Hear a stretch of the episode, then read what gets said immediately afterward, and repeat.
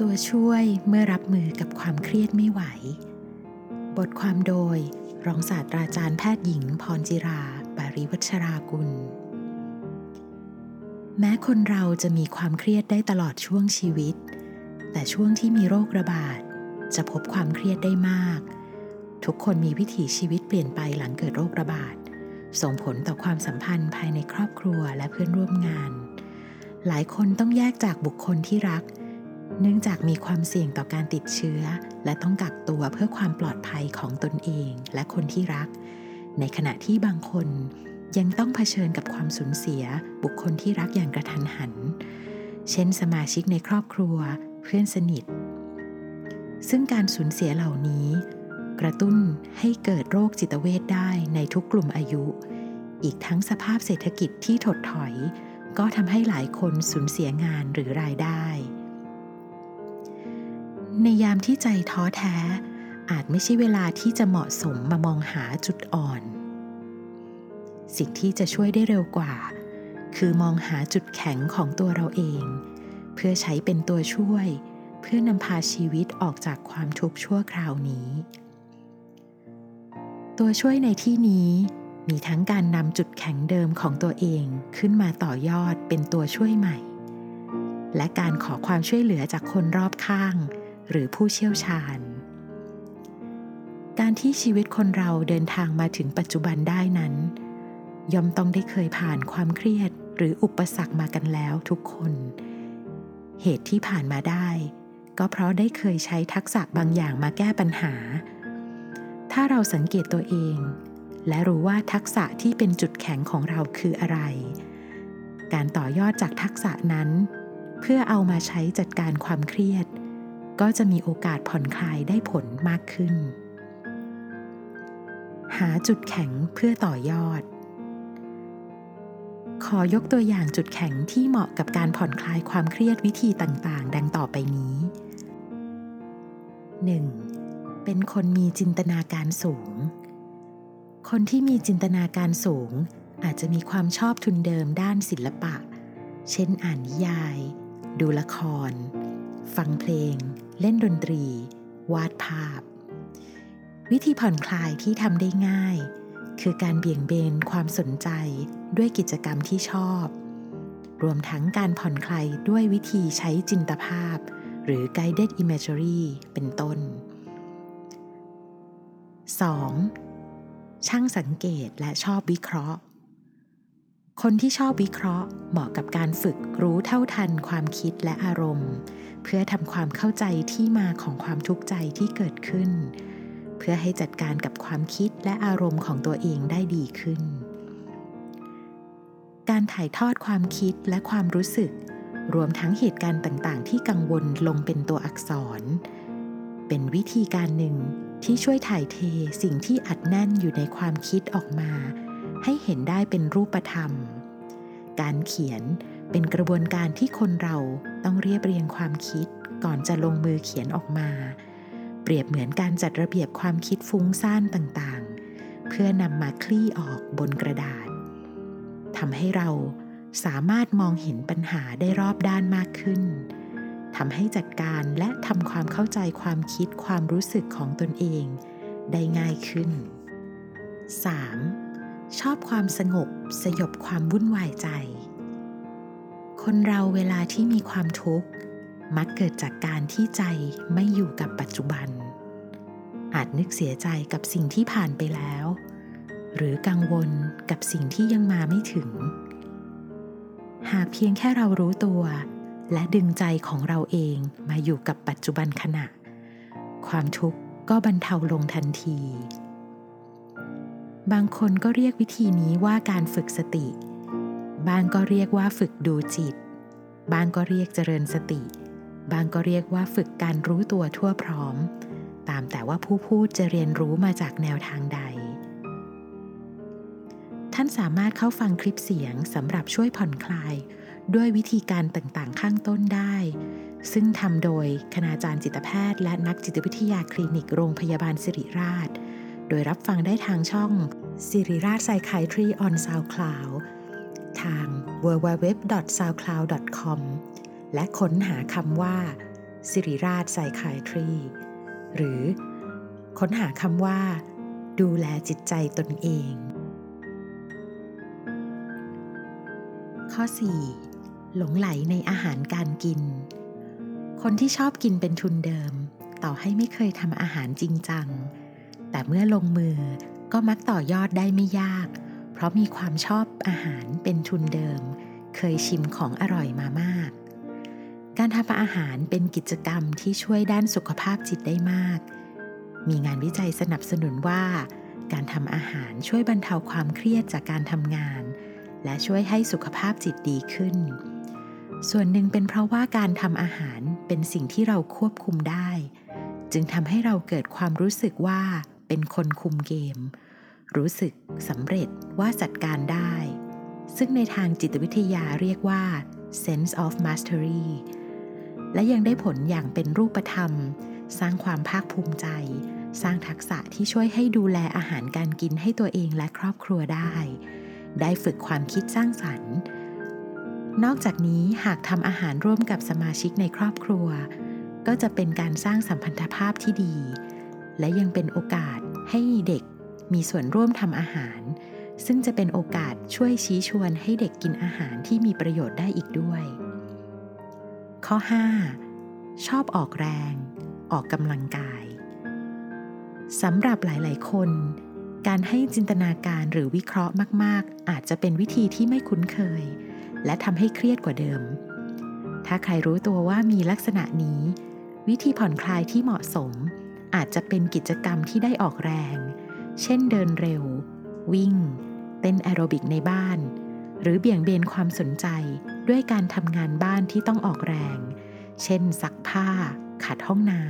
ำเหล่านี้ล้วนได้ประโยชน์ทั้งทางร่างกายและจิตใจ หากเราทำแต่กิจกรรมที่ไม่ได้ขยับร่างกาย เช่นนอนเล่นหรือนั่งดูโทรทัศน์ เป็นความเสี่ยงต่อทั้งสุขภาพกายและสุขภาพจิต ทางการแพทย์เรียกลักษณะกิจกรรมแบบนี้ว่า พฤติกรรมเหนื่อยนิ่ง จากงานวิจัยในคนวัยกลางคนขึ้นไปจำนวน 6,903 คน พบว่าคนที่มีพฤติกรรมเหนื่อยนิ่ง มักจะแยกตัวจากสังคม เหงา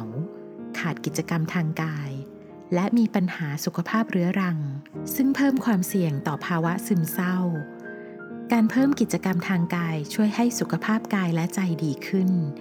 การออกกำลังกายอย่างสม่ำเสมอ จึงช่วยผ่อนคลายความเครียดได้เป็นอย่างดี วิทยาลัย วิทยาศาสตร์ และเทคโนโลยีการกีฬา มหาวิทยาลัยมหิดล ได้จัดทำคลิปรวบรวมท่าออกกำลังกายที่สามารถทำได้ในบ้าน ซึ่งเหมาะกับช่วงโควิด และเผยแพร่บน YouTube ทางช่องมหิดลช n แนลข้อ 6 ชอบคุยชอบแชท นอกจากการพูดคุยหรือปรึกษาบุคคลใกล้ชิดแล้ว หากพบปัญหาและไม่สามารถเล่าให้คนรู้จักฟังได้ หรืออยากให้เป็นความลับ อาจมีทางเลือกดังนี้ เทคโนโลยีด้านปัญญาประดิษฐ์หรือ AI ได้รับการพัฒนามาช่วยให้คนเรามีช่องทางคลายเครียดเพิ่มขึ้น ช่องทางหนึ่งคือทางเพจ Facebook 1323 ปรึกษาปัญหาสุขภาพจิต มีแชทบอทที่ดำเนินการโดยกรมสุขภาพจิต และสามารถพิมพ์แชทพูดคุยได้ ทาง www.facebook.com/helpline 1323 นอกจากนี้ยังมีช่องทางเพจ Facebook ชื่อ จับใจสู้โควิด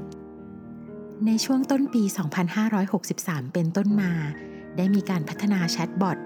สามารถใช้เพื่อประเมินความเครียด และรับการดูแลสุขภาพจิตในระดับเบื้องต้น ท่านสามารถพิมพ์ตอบโต้พูดคุยกับแชทบอทได้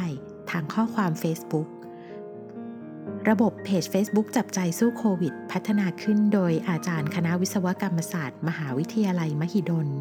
ร่วมกับนักจิตวิทยาคลินิก ภาควิชาจิตเวชศาสตร์ คณะแพทยศาสตร์ศิริราชพยาบาล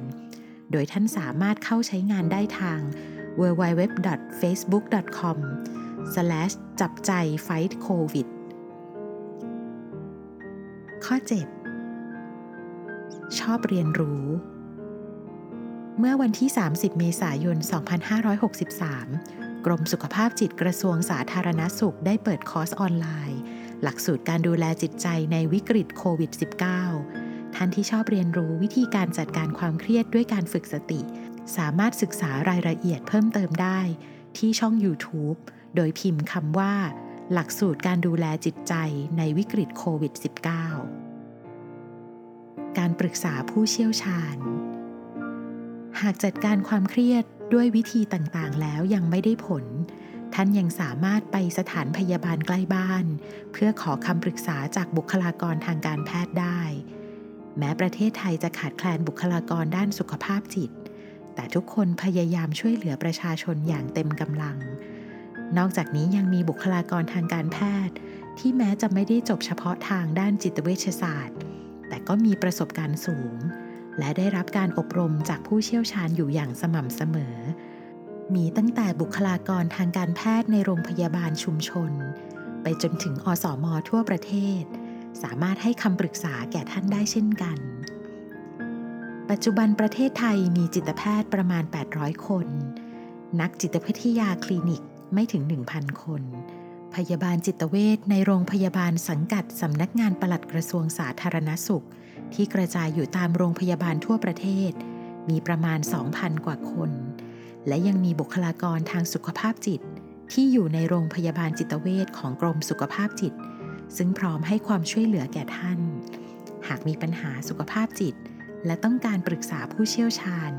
สามารถติดต่อสถานพยาบาลที่ท่านมีสิทธิการรักษา เพื่อรับการดูแลหรือส่งตัวต่อไป ทั้งนี้หากต้องการไปพบจิตแพทย์เองโดยตรง สามารถติดต่อสอบถามไปยังโรงพยาบาลที่มีจิตแพทย์ได้ นอกจากนี้ สามารถโทรปรึกษาเพื่อรับคำแนะนำเบื้องต้น จากบุคลากรผู้มีประสบการณ์ ได้แก่ 1. สายด่วนสุขภาพจิต โทร 1323 โดยกรมสุขภาพจิต เป็นสายด่วนสำหรับพูดคุยปรึกษา ผู้ที่ให้คำปรึกษาเป็นนักจิตวิทยา นักสังคมสงเคราะห์ และพยาบาลวิชาชีพ 2. ศูนย์ช่วยเหลือสังคม สายด่วน โทร 1300 โดยกระทรวงการพัฒนาสังคมและความมั่นคงของมนุษย์ มีผู้ให้คำปรึกษาตลอด 24 ชั่วโมง รับแจ้ง และช่วยเหลือผู้ประสบปัญหาสังคมเบื้องต้น และประสานงานไปยังหน่วยงานที่เกี่ยวข้อง ทั้งภาครัฐ เอกชน และองค์กรปกครองส่วนท้องถิ่น โดยสามารถให้ความช่วยเหลือเบื้องต้นเกี่ยวกับปัญหาความรุนแรง ไร้ที่พักอาศัย และยังสามารถให้ข้อมูลเกี่ยวกับสวัสดิการที่เกี่ยวข้องได้อีกด้วย 3. สมาคมสมาริตันแห่งประเทศไทย เป็นสมาคมที่ให้บริการพูดคุยทางโทรศัพท์ โดยมีวัตถุประสงค์หลักเพื่อป้องกันการฆ่าตัวตาย อาสาสมัครได้รับการฝึกให้ให้คำปรึกษาจากทางสมาคม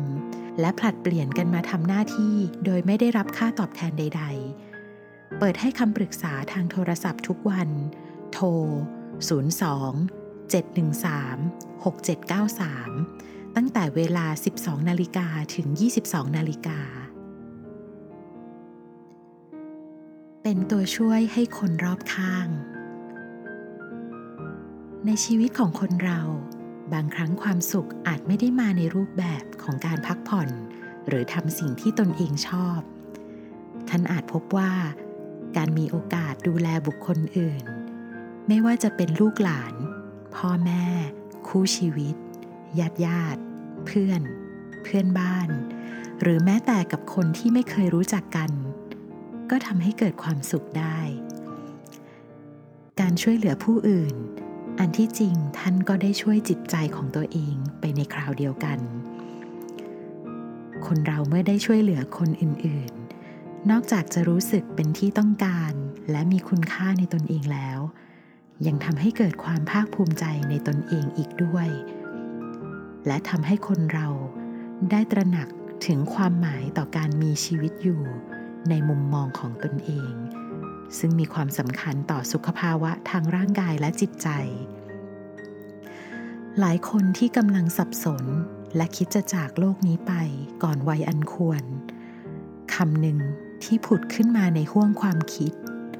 มักเป็นเรื่องที่ว่า ไม่รู้จะอยู่ไปเพื่ออะไร และเมื่อไม่พบคำตอบที่ลงตัว ก็อาจจะลงมือทำให้ตัวเอง หายไปจากโลกใบนี้กำลังใจของคนที่เลือกมีชีวิตต่อ และดึงตัวเองออกมาจากความคิดทำร้ายตัวเองได้ มักเกิดจากที่รู้ว่า ชีวิตของเรามีความหมาย อยากฝ่าฟันก้าวข้ามอุปสรรค เพื่อคนที่รักเรา เพื่อคนที่เรารัก หรือแม้แต่คนที่หันไปทางใดก็ไม่เจอความรักดังที่ว่า ก็ยังสามารถให้กำลังใจตัวเองได้ จากการที่รู้ว่าจะอยู่เพื่อช่วยเหลือคนอื่นต่อ เช่น นายจ้างบางคนเครียดมากจากปัญหาเศรษฐกิจช่วงโควิด จนคิดสั้น แต่บอกตัวเองว่า ต้องอยู่ต่อไปให้ได้ เพื่อเป็นที่พึ่งให้กับลูกน้องและครอบครัวของลูกน้อง เพราะอย่างน้อย การที่ยังพยายามสู้กับปัญหาอยู่ ก็ทำให้อีกหลายชีวิตได้อยู่รอด แม้จะยังไม่มีใครทราบว่าสถานการณ์โควิดนี้จะสิ้นสุดลงเมื่อใด แต่วันเวลาตั้งแต่ต้นปี 2563 มานี้ เราคนไทยทุกคนก็ได้พบว่าการช่วยเหลือกันและกันด้วยน้ำใจ ด้วยการให้กำลังใจซึ่งกันและกัน เป็นปรากฏการณ์ที่น่าชื่นใจ และทำให้ผู้ที่ได้รับน้ำใจเหล่านั้น มีจิตใจที่บรรเทาทุกข์ลงมาก จิตใจที่เอื้อเฟื้อและช่วยเหลือกันและกันของคนไทย เป็นคุณค่าที่จะช่วยให้สังคมเรารอดพ้นวิกฤตครั้งนี้ไปได้ ขอเป็นกำลังใจให้ทุกท่าน สามารถพาตัวเอง และประคับประคองช่วยเหลือคนรอบข้าง ให้ผ่านพ้นช่วงเวลาที่โควิด -19 ระบาดนี้ไปได้ด้วยดีค่ะ